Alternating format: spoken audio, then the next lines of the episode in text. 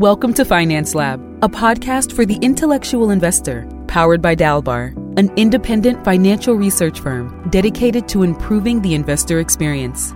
Finance Lab is where real investors get practical insight and perspective from real experts.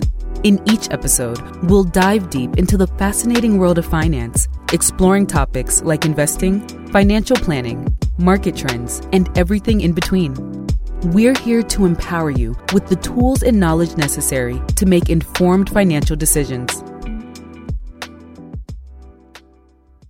Hello and welcome to Finance Lab. I'm your host, Corey Clark, Chief Marketing Officer at Dalbar. This is a special edition of Finance Lab in that it, this episode is directed towards financial professionals. We're going to dive deep today into the world of ERISA and what advisors need to know when advising on 401k assets held away. If you're a financial advisor, particularly if you're not an ERISA specialist, this episode is for you. Uh, tremendous opportunity to provide added value to clients, but it comes with some risk if it's not done properly. Uh, our guest today is Kevin Clark. He's the CEO and co founder of Plan Confidence Corp. Kevin has been a Dalbar registered fiduciary since 2016, and he worked as a financial advisor for 20 years in the Chicago area from 97 to 2017. Kevin, thank you so much for joining us today on Finance Lab. Absolutely. Thanks for having me, Corey.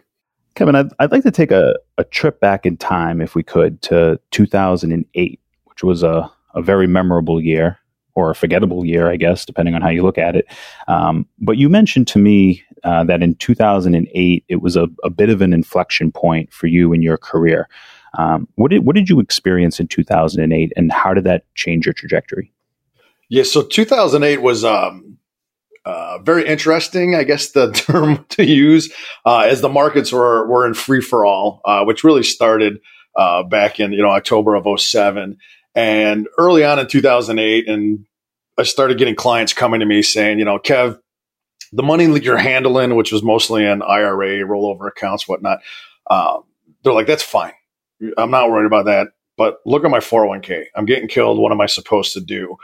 Uh, and being as sharp as I was, I heard it about 10 times before I was like, whoa, this is like a real problem that my my clients are experiencing is they need help in regards to how to to position the money within their their 401k plans like I was managing in their IRA accounts. And I knew enough about uh, the ERISA rules and regs, and I also had a broker dealer affiliation back then uh, to know that you can't just give somebody advice. You know, you, you cross a line between um, an ERISA fiduciary and providing education. And I knew my broker dealer wouldn't go for it unless I really had everything buttoned down and all my my ducks in a row. So, you know, I reviewed ERISA law, read every book I could get on ERISA, which there are very few books written about ERISA for the financial advisors.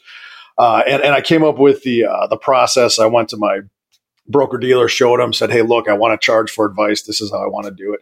And they finally signed off and uh, and said, "Yeah, uh, let's go ahead and do that." As I was doing it, it was very manual. Um, a lot of ERISA has to do with documentation, so uh, it started to get very time consuming to provide that advice to my clients. So I talked to a buddy of mine who I knew was a software developer, and I showed him the process that I used to get a three page PDF to his wife so she could handle her uh, her Keebler 401k plan outside of Chicago. And I asked, you know, can we can we automate this process? And he said, if you could label it, we could automate it. So that's where everything started. It was uh, software built specifically just for my firm. As I started going to conferences and talking to other advisors, uh, they kept expressing an interest in using the software. So I went back to uh, my buddy Mark and I said, "Hey, look, we could probably create a business out of this." Um, we're going to have to redesign it, you know, so every advisor, you know, has the ability to put up their own picture, contact disclosures, and everything that's required, um, you know, and revamp it. So we we started doing that. I sold my practice in 2017 uh, outside of Chicago. Like most people, I then moved to Florida, who have a uh, liquidity event and can work from anywhere. Um, and I'm now the, uh, the the CEO and the co-founder of a Plan Confidence Corporation. Could you tell us a little bit about what Plan Confidence Corp does, what it is? Yeah, we're very uh, we're very specifically focused. Um, you know, again, it was created by me as a, an investment advisor for over 20 years, and my partner Mark, who was a software developer for for over 20 plus years. Uh, and we specifically we we help participants, people that have money in defined contribution plans, uh, those held away accounts that we know them as advisors, 401k, 403b, so on and so forth. There's 100 million Americans, hardworking Americans with money in those plans right now. Um, we created essentially um, software to specifically tell those people with the money in those accounts exactly how to manage their money, given the very unique investment options that that their employer uh, has chosen for them. Because uh, obviously, it's difficult as the financial advisor because unless you're working with that client, you know, or only one client, or all your clients were at the same firm, you don't really know what investment options they have. So uh, we've got that down to a science. Uh, it's compliant with all the ever changing Department of Labor rules and regs, which we may get a new one today. it's dropped off at the the OMB office or so. Um, and we've also then housed in 2016, we put all that technology into our internet only RIA due to the uh, Obama administration actually changing the ERISA rules and regs. Yeah, it's uh, you know you mentioned the the change in, in the rules and regulations. I mean that's what's made this space even even more difficult. I mean we had fiduciary rule in 2016 that struck down. We get PTE 2020-02 in 2022, which changes the definition of fiduciary through the preamble. That's struck down. And I think that's been struck down by two circuits now. So all all of this has been a whirlwind uh, over the last, I don't know, seven or so years. Uh, hopefully, we'll finally get to a, a, a position where there's settled law. Um, but fiduciary law is settled. You know, some of the, you know, what makes you a fiduciary or not a fiduciary is still up in the air in some cases around the fringes. But Kevin, could you talk to me a little bit about what it means to be an, an ERISA fiduciary? Because it, it's a bit a lot different actually than uh, the standard of care that m- many professionals may be operating under. Yeah, and, and ERISA fiduciary is different than being uh, SEC or, or state uh, registered fiduciary. Uh, but being an ERISA fiduciary, and this is where some of the circular logic comes in from, I guess, our federal government. Uh, but the only financial professionals who can work with the 401k participants or plans are ERISA fiduciaries. And the way you become an ERISA fiduciary is by working with any of the participants or the plan for a fee, or if you have any type of discretion or so over the account. So if you work with them, you charge a fee, you become a fiduciary. If you have discretion, you become an ERISA fiduciary. So as such, it's a little bit different because if you're not an, an, ERISA expert, if you're not literally an expert in the field, um, you're required by ERISA to actually hire an expert, you know, to do that.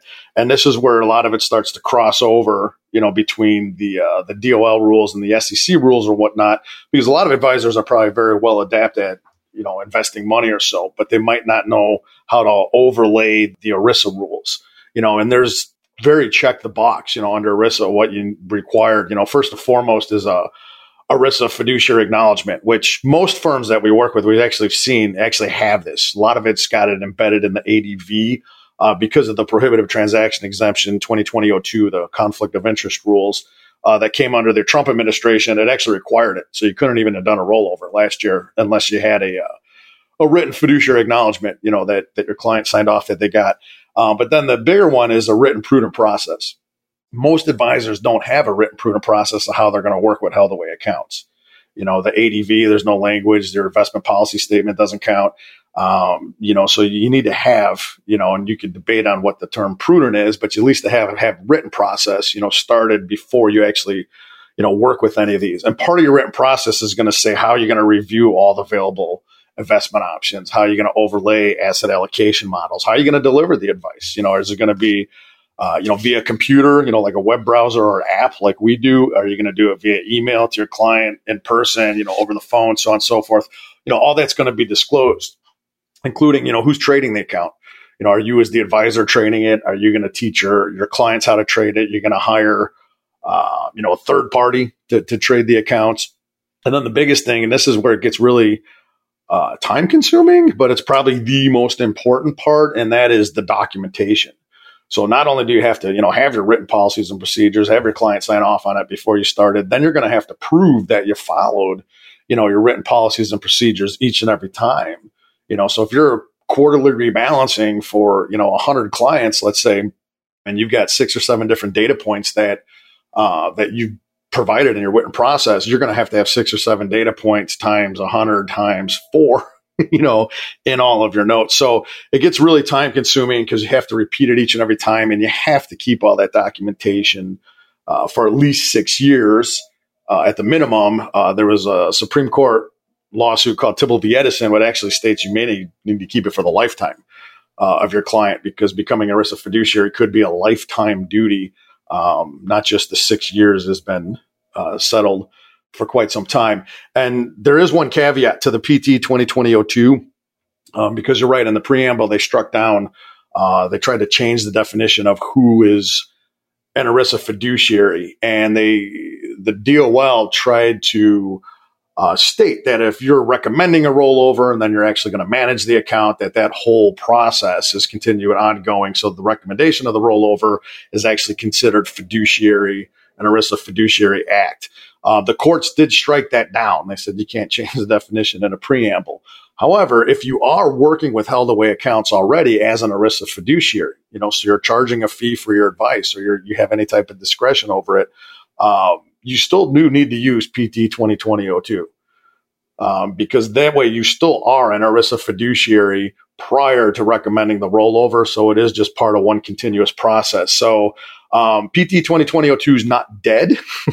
Um, I have a copy of that in ERISA law I always keep on my desk. Um, it may get killed off by the uh, Biden administration here shortly, uh, as we are expecting new uh, new rules to come out literally any day. They said they'd be released in in August, so uh, maybe by the time of this publication, uh, they'll actually be out, and uh, we'll have a chance to read them. Yeah, and we, you know, at Dalbar, we've been doing a lot of work on on fiduciary risk and fiduciary risk mitigation and management, and we we advise our clients to you know follow PTE 2020-02, and, and most clients are, are doing that anyway because we don't know exactly what's going to come down from the DOL, but I think we can safely assume it's going to be uh, as stringent, if not more stringent. Uh, and yeah, and PTE 2020-02 is is probably going to live. Um, and so that's that's the world that that advisors are going to are going to be living in. Uh, you know, it's it's not official yet, but it's inevitable at this point. point, and so that you know, there's really no really no benefit in in trying to dodge it at this point. You know, you're uh, if you want to recommend rollovers, if you want to recommend uh, ERISA assets, you're not going to be able to avoid the, the, the fiduciary moniker. You know, we've talked about the regulations and how they, you know how they've been sort of moving about over the last seven years, and so you know there's some risk in, in things that that that an unknown there, but you know we're going to get clarity within months or even within days, maybe. maybe. Um, but what what happens when an advisor doesn't follow the rules? Because that's something that's a little bit different as well. There are there are some some things that I think advisors need to understand when it when it comes to uh, following ERISA rules and, and what the consequences can be. Uh, could you talk a little bit about you know what you've seen in the industry uh, with respect to ERISA and the risk that could be involved if it's not done prudently. Yeah, and, and unfortunately, a lot of the advisors they they probably unknowingly you know even violate the rules because again, ERISA is very check the box, dot the i's, cross the t's. It's not like Reg BI, which is very you know what the lawyers call facts and circumstances. You know, we have to look at each case and see how it was applied. Um, you know, ERISA's either did it or you didn't do it. So a lot of the largest firms actually fear you know two main things, and they actually don't provide this. Um, number one is the penalties involved. Uh, first and foremost, it's personal liability. It skips corporate, you know, pierce the veil, all that kind of stuff. Um, ERISA's got literally written into it. Anyone who violates ERISA will be personally liable uh, to pay back any losses. So if you didn't have your written process right, you know, and let's face it, everything lost money last year. Um, you know, except for, you know, what energy and commodities. And I haven't seen a 401k with energy and commodities as a, as a holding in it. Um, but you personally could have to pay back any losses your client experienced. You also have to pay back all your fees. There could be uh, excise taxes, all that kind of stuff. And again, that could come out of your personal assets. Uh, the other thing to, to, note, you know, for advisors that are out there that are currently doing this is um, double check your E&O insurance. A lot of E&O does not cover ERISA fiduciary liability because it is so uh, easy to to not do it properly. Uh, that oftentimes you have to add ERISA coverage as a rider, so it's not necessarily uh, part of your standard E&O. Um, the other thing, and this is my my professional opinion, is probably what scares the largest firms the most is uh, class action lawsuits. Uh, ERISA, unlike you know, being an SEC or state registered where everybody's got a mandatory arbitration clause in their their contracts. Uh, ERISA states can't have that. You know, they they could turn any one of these into uh, into a class action lawsuit, and the DOL's on record saying that there are no small violations. You know, of ERISA. You know, you either did it or you didn't do it. There's no small. Um, and again, going back to the the frequently asked questions of the uh, the PT 2020-02 they also went on record and stated, hey, if you're going to work with these clients, there's probably almost no chance that you could do it without computer software. Um, and that was one of the things that was always kind of missing in our industry. You could piecemeal, you know, right now, a bunch of pieces of software to probably be compliant and put that as your written process. Um, but no one's ever pulled it together, um, you know, like we did. And probably, you know, again, with the class action lawsuits and the large firms, they know that, hey, we got tens of thousands of advisors that are out in the field right now uh, it's probably hard to, to supervise them all. It's probably hard to make sure that they're staying compliant with the ERISA rules and regs. Um, so again, they're just gonna, you know, kind of just go with the flow. Say, hey, look, we don't we don't want our advisors doing that at all. Um, so you know, with the personal liability class action lawsuit threats, um, you know, I, I, believe it really creates an amazing opportunity for the uh, the independent firms that are willing to embrace that you know, ERISA fiduciary status. You know, accept the liability, know the liability exists, you know, know what's associated with it, uh, accept it, create the written prudent processes, create the, uh, you know, the fiduciary acknowledgments and all that stuff. And then they, they really have an ability to go in and, and dominate their, their local market, um, just like I did back, back in Chicago, you know, from, you know, 2008 to 2010, 11, 12, when word got out that I could do something that some of the largest firms in my suburb could not. Yeah, I'm, I'm glad you mentioned the class action lawsuits because, you know, even though those are typically directed at the, the very large plans and the very large enterprises, um, they're very instructive, I think, to everybody in, in the industry in terms of, you know, what is reasonable, what, you know, what is excessive fees, what is a prudent process. And we've been getting a lot of decisions over the last month or so that that's really you know there's no there's no consensus across the circuits necessarily but we are getting i i think a lot of uh, good information that's helping to inform what makes a prudent process. But i'd say the main takeaway from that is really echoes what you were saying is that it's about a documented prudent process. A fiduciary is not going to be liable for their results. They're going to be re- liable for the process that led them to those results. So I just wanted to mention that to sort of underscore what you were saying in terms of a prudent process, because that is being sort of etched in stone a little bit in, in some of the decisions that have come down from the various circuits over the last few months. Yeah, no, that that's actually an excellent point. Um, you know, ERISA was written in 1974. I was I was a year old. um, it'll be 50. You know, turns 50 next year. Uh, it was 30 years. ERISA went on, and there were no lawsuits. Uh, you know, and then the famous lawyer in St. Louis who's been suing everyone for excessive fees, and it's shaped the behavior of 401k plans. You know, when I was first doing this, um, you know, in 2008, 2009, it was not odd to get a 401k fund lineup with, you know, 75, 80, 100 different options for, for uh, the average client to choose from. Now, I see them at about 30 or 35 options, and a dozen of those are target date funds, you know, and it's all because of those uh, excessive fee lawsuits that kind of went through. So, um, yeah, we all do pay attention to the courts. It does seem to be a moving target at times because each administration seems to put their own stamp on there. Uh, but when we train advisors, just as you said, ERISA doesn't require you to be right retroactively. ERISA requires you to have a prudent process and follow the process. So again, if you have all your documents in a row, you know, in my opinion, an auditor or a lawyer, the only thing they're going to be able to do once you could prove we have a prudent process, we followed our prudent process, is now they're going to have to try to prove that your process isn't prudent, which I think is going to be a much higher hurdle to hop over versus they audit someone and they go, show me your written prudent process. And they go, oh, I, I don't have one. It's right here in my head. I think that advisor is going to be in a lot bigger trouble. Yeah. So let's pretend I'm that advisor, right? And, uh, and, and say I, I, I, come to you for, for some advice, some counseling, and and uh, and I say, uh, you know, Kevin, I, you know, I I meet with my clients once a year, and, and we go over their four hundred one k statement, and I talk about it, and I mark it up. What what would your thoughts be on that process in terms of prudence? Yeah, so Corey, that that maybe your client may think that's okay, but as the advisor, um, it, it could be problematic. There's there's possible violations of ERISA if it's considered, you know, advice, not education. Um, you obviously don't have a written process or fiduciary acknowledgement signed off in that case. There's there's absolutely no documentation of you uh, reviewing all of the available investment options and the, the, the fees associated and anything.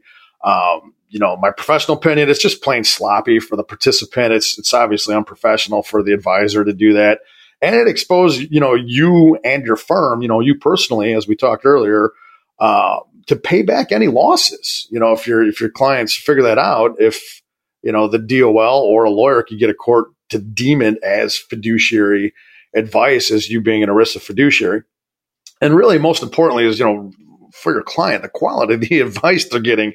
Um, you know, think about it. If you're an advisor and let's say you're running, you know, IRA money or, you know, brokerage accounts, things of that, and you're actually trading more than once a year, but you're only working with that client once a year, um, you're going to have a hard time explaining to the courts why it's okay for the 401k to be advised once a year, but you to, you know, actually handle all the other money in your firm in a different manner. And, you know, let's face it, markets move just way too fast nowadays. You know, when I started in 97, you still got the newspaper, you know, saw everything. Now we have, you know, second by second, you know, right there in our, our pocket on our phone. So, uh, you know, there's 100 million Americans out there that need help. You know, they need professional ongoing advice. You know, uh, you know, we figured out a way to to easily deliver that uh, to the participant. You know, via a dashboard, any any browser, or they could literally walk around with any advisor's advice directly on the phone if uh, their clients are using the uh, the app that we created. Yeah, it, it, it's a great point because the investor behavior has has changed so much, and so what's on the plate of the advisor in terms of what they need to do to manage the client's behavior in, in an age of instant information. Well, that's a, that's a whole nother podcast, really. but um, what I'd like to do is we're, we're going to take a quick break, and when we get back, I'd like to ask you, Kevin, about what you call the two moving parts of the 401k which I think is a really interesting paradigm and way of thinking about it. Uh, so we'll we'll dive into that once we get back from this quick break. This episode is brought to you by Dalbar. Dalbar is the nation's leading financial services market research firm and is committed to raising the standards of excellence in financial services. For more podcast episodes, visit financelab.dalbar.com. And now, back to the episode. Welcome back to Finance Lab. We're here with Kevin Clark of Plan Confidence Corp, and we're talking ERISA. I do want to note, I meant to, I wanted to mention this at the beginning, but to the best of my knowledge, Kevin and I are not related, even though we share the same last name. I'll have to consult my ancestry.com report, but I don't, I don't think that we're related. As I mentioned in the right before the break, you talk about the two moving parts of a 401k, uh, and this has been in a lot of your writings as well. And I thought that this was really interesting and, a really interesting way of, of looking at it. Uh, could you share with us what these two moving parts are of, of the 401k?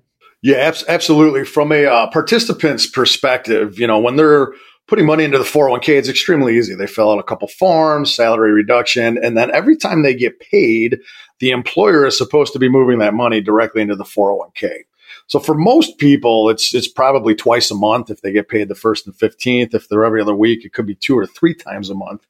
Um, but those are called future contributions. So in the biz, we call those, you know, future contributions, the money that's going into the plan uh, with each and every paycheck. Now we have a unique spin on this, um, as we believe that you shouldn't necessarily put that money that's going into the plan directly into the same investments that you've rebalanced uh, your 401k into because um, dollar cost averaging. You know, with the future contributions, we literally have you know two or three times a month the ability to to try to profit off of volatility. You know, it's the one piece of the 401k plan that makes it extremely powerful. So. Uh, our software is actually powerful enough to separate the advice for each participant between uh, here's where you should be putting your money each paycheck, you know, your future contributions, and here's where you should rebalance, or what the uh, the, the biz calls, you know, where their current allocation is. You know, we as advisors would know that as a rebalance. Um, now, obviously, we we can't day trade 401k accounts and, or anything like that. That's long gone. Uh, most firms still have short term trading restrictions. You know, it's not odd to see 30 days. Uh, every now and again, we still see 60 or 90 day uh, short term trading restrictions. So you kind of need to know in terms of the rebalance um, you know, the second piece of that is how you're going to manage that money. Now we're pretty agnostic when it comes to the advice in there. Uh, we have five strategic allocations uh, that that rebalance on a quarterly schedule. You know, so the moderate, you know, 60 40 is always going to rebalance back to the, the 60 40. They're always going to stay fully invested, all that. Uh, we also have four tactical. I actually like to call them semi tactical because, again, because of short term uh, trading restrictions, we can't, you know, necessarily run a pure tactical model. But that one's going to be rebalanced differently based off of uh, what the markets are doing. Uh, specifically, we look at uh, the 50-day moving average, the relative strength indicator, the RSI, and the S&P, as well as the MACD, uh, the momentum average, convergence divergence lines, and uh, the VIX. If I didn't say that. Um, and with the semi-tactical models, we actually have the ability to uh, tell clients when they should be holding more cash. So actually, on August 1st, um, the sell signals went in, and anybody in our tactical models uh, were too, told to move half their equities in cash. So instead of 60 40 on moderate, uh, it literally went 30% equity, 40% bonds, and 30% is sitting in cash uh, as of right now. And then one of the things that makes us extremely unique, and again, going back to our, our agnostic uh, view of the advice for the rebalance instructions, is we allow advisors to program uh, our software with their own unique asset allocation models. Now, when an advisor does this, you know, they do sign a hold harmless with us that they're going to follow uh, what the DOL considers generally accepted investment theory. Um, they upload their models, fill out an Excel spreadsheet. We actually program our software. And then if they got that information to us today, uh, tomorrow at 9 a.m. Eastern time, all of their clients would get a uh, push notification or an email telling them to log in uh, and check out the new advice that's very specific to uh, however that advisor wants them to be positioned, as well as the investment options that their employer uh, has chosen for them. And then it's up to the advisor, you know, if they're teaching their clients how to trade the account, or there is some uh, pretty cool third party software out there that advisors have access to, uh, which would allow them to trade the held away 401k accounts right now. Great. So I, I, wanted to ask you a little bit more about plan confidence because we, we've talked a lot about ERISA and, and, and sort of you know set the big picture table uh, in terms of the opportunity, but you know the risks on the other end. What's unique about plan confidence, and how does how does plan confidence get at those particular hurdles or burdens that that we mentioned earlier in the, in the segment? Yeah, so you know specifically, we were designed for the 100 million Americans that are investing money in their uh, in their 401k, 403b. You know, any of the defined uh, contribution uh, plans out there. That's all we do. we don't manage money. We don't do anything else. We don't compete with any of the advisors. Um, but we created software, you know, literally to overlay any firm's asset allocation models over any fund lineup. Um, you know, in terms of the 401k, 403b. Uh, we're also the only firm that has the DOL rules, ERISA rules, SEC rules, all that stuff actually built into our software. So when you click that button, uh, you can feel confident that, you know, you're not running afoul uh, of any of those laws, and that's never been done before. We have a direct to consumer version, which is a small piece of our business, uh, but mostly we we lease our uh, software to other advisors, and we also have a uh, promoter agreement, uh, i.e., the solicitor agreement. Before the SEC got rid of all solicitor agreements last year, uh, but we have the ability for advisors if they don't want to deal with all this, um, you know, they can refer their clients, and then uh, we basically split everything 50 50 from there. So uh, we accept the full ERISA fiduciary status. Uh, we know most firms are out there trying to avoid it. Um, we uh, we embrace it. You know, we're very confident in the written process, being prudent, um, and following all the uh, ERISA rules and regs. Wait, where, where, could I learn more about Plan Confidence? Yeah, the main um, website is obviously planconfidence.com. You know, first screen on there is going to say, are you an advisor or you uh, a participant. Um, but for the uh, the actual advisors, we've created a website called give401kadvice.com. Um, again, that's give, G-I-V-E, 401kadvice.com. You can learn a lot more about ERISA rules and regs. You can learn a lot more about disseminating best execution, all that, you know, getting everything out to your clients at the same time. Um, on the Give 401k advice site, you're going to see uh, we're launching a new uh, ERISA best practices training certificate, which will be out at the uh, the end of the quarter. Uh, it's going to be eligible for CE credit. Um, it's going to literally walk you through so you could become, you know, if you, if you get asked by a regulator or a, a, lawyer, you know, are you an ERISA fiduciary expert as required by law? You know, you could go through this, earn your certificate and say, hey, yeah, I am. Um, we also have the software, which, you know, we'll take on that, that liability. Uh, and we do host, host webinars on the, uh, the ERISA rules and regs, you know, go into a little more detail. Uh, we actually talk about the why. You know, it's not because the government's trying to get you. Uh, there's some very specific reasons why uh, each administration is trying to put their stamp on ERISA.